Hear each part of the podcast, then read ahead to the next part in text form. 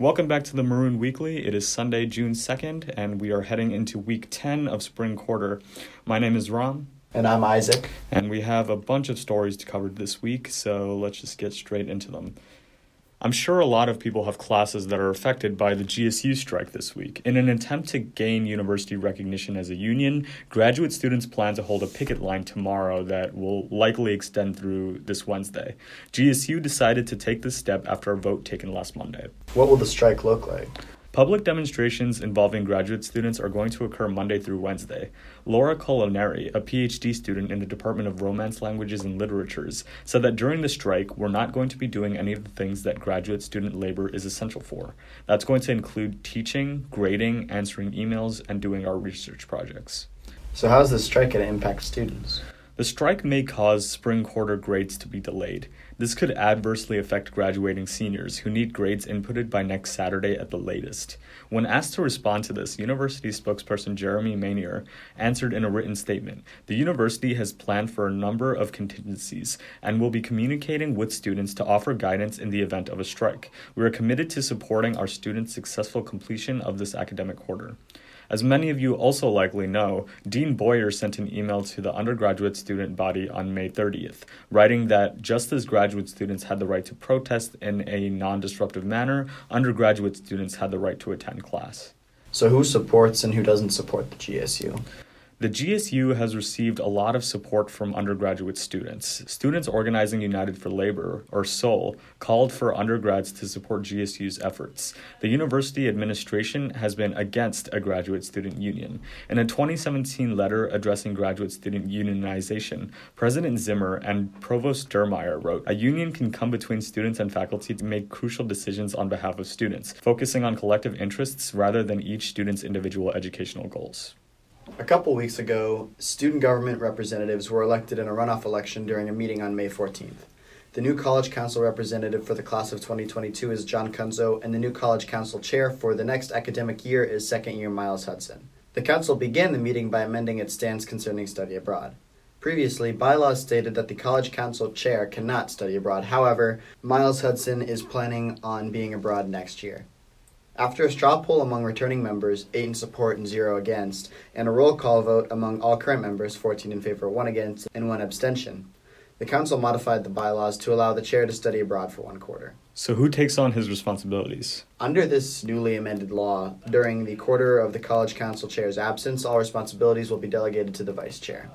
On why he wanted to be the college council chair, Miles said that I've been on college council for two years already and I'm entering my third. This year I was the most experienced member running to represent the class of 2021, so I know what's been tried in previous years and what's worth pursuing as a body. So you mentioned a runoff, right? Who was that between? So, in addition to the incoming college council chair position, the council voted on its fourth representative for the class of 2022 after two candidates tied in the main election during sixth week. The runoff consisted of two candidates, John Kunzo and Harry Gardner, and resulted in Kunzo winning the seat. Kunzo said that his main goal is to act on behalf of the class of 2022 rather than independents. So, last Wednesday, shareholders of the Seminary Co op bookstores, which comprises the Seminary Co op on Woodlawn Avenue and 57th Street Books, unanimously voted yes to transition their governance structure from a Washington, D.C. cooperative, a type of business owned and controlled by the members who use the products or services, aka the shareholders, to an Illinois nonprofit corporation. The decision followed four years of discussion on the matter. Has business impacted the transition to a nonprofit? Well, in pursuing their cooperative towards solely selling books, about 99% of their stock is comprised of books, which is a large percentage compared to other bookstores, such as the Barnes & Noble, that often sell stock auxiliary goods like pens and keychains, which tend to be more profitable. So the business of the seminary co-op sales have declined. In addition, it's unable to receive the economic backing from its shareholders that is necessary to keep a cooperative structure afloat. Over the last two years alone, for example, the co-op has lost 53,000 shareholders. Furthermore, despite enacting a clause in the bylaws in 2016 that requires an annual purchase of $10 or more to maintain shareholder status, the co op is still struggling. But when it becomes an Illinois nonprofit corporation, a few changes will occur. There will no longer be shareholders, and all current shareholders will no longer be eligible to receive dividends. However, this will have little effect as the co op has not yet distributed dividends for about 25 years due to their current retained losses. So, how will changes in bylaws take place? Well, since there are no longer going to be shareholders to vote to elect board members to change the bylaws, community members will be able to nominate candidates for the seminary co op board, and those nominated will then be considered and elected by the board. In addition, this new nonprofit is unrelated to the tax exempt nonprofit 501c3 form that is associated with public charities. Rather, the co op will function as a cultural institution that still pays taxes but gives back to the community through unparalleled browsing experiences, showcasing exceptional writers and thinkers, and building a community based upon the power of books to help us discover, understand, and connect with others and ourselves. And a quote from the seminary co op. So, just to go over some important pieces of legislation that were passed in the Illinois State Congress this past Friday, the Illinois Senate passed a bill that established the ability to get an abortion in Illinois as a fundamental right.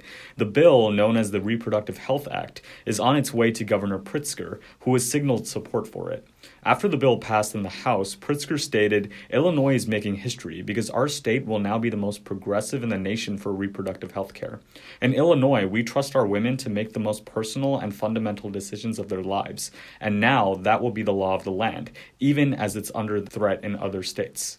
The new bill, if enacted, would repeal the Illinois Abortion Law of 1975 and the Partial Birth Abortion Ban Act, which contains provisions for spousal consent, criminal penalties for doctors who perform abortions, waiting periods, and other restrictions on facilities where abortions are performed. Next, the Illinois House passed the bill to legalize recreational marijuana on Friday as well. The bill has already passed in the Senate and is on its way to Governor Pritzker, who has shown support for the measure. So, what exactly will the bill do? The bill will allow residents over 21 years old to purchase up to 30 grams of marijuana. The bill will also promote social equity by helping individuals and communities disproportionately affected by the war on drugs to open their own dispensaries. Furthermore, rather than expunging over 800,000 convictions, cannabis convictions under 30 grams would be pardoned by the governor, and then the state attorney can petition the court to expunge the record. So, did the bill contain anything about the medical use of marijuana? The bill has been amended so that patients prescribed medical marijuana would be able to grow their own marijuana at home. That's all we have for episode 45. Music is produced by Aaron Senden, Andrew Dietz, and Kenny Tabit LaVega. Thank you to the Logan Cage staff for the provision of the audio recording space. Stay tuned for our special O Week podcast that will be dropping in September. Until then, I'm Ram. I'm Isaac. Good luck on finals and enjoy your summer.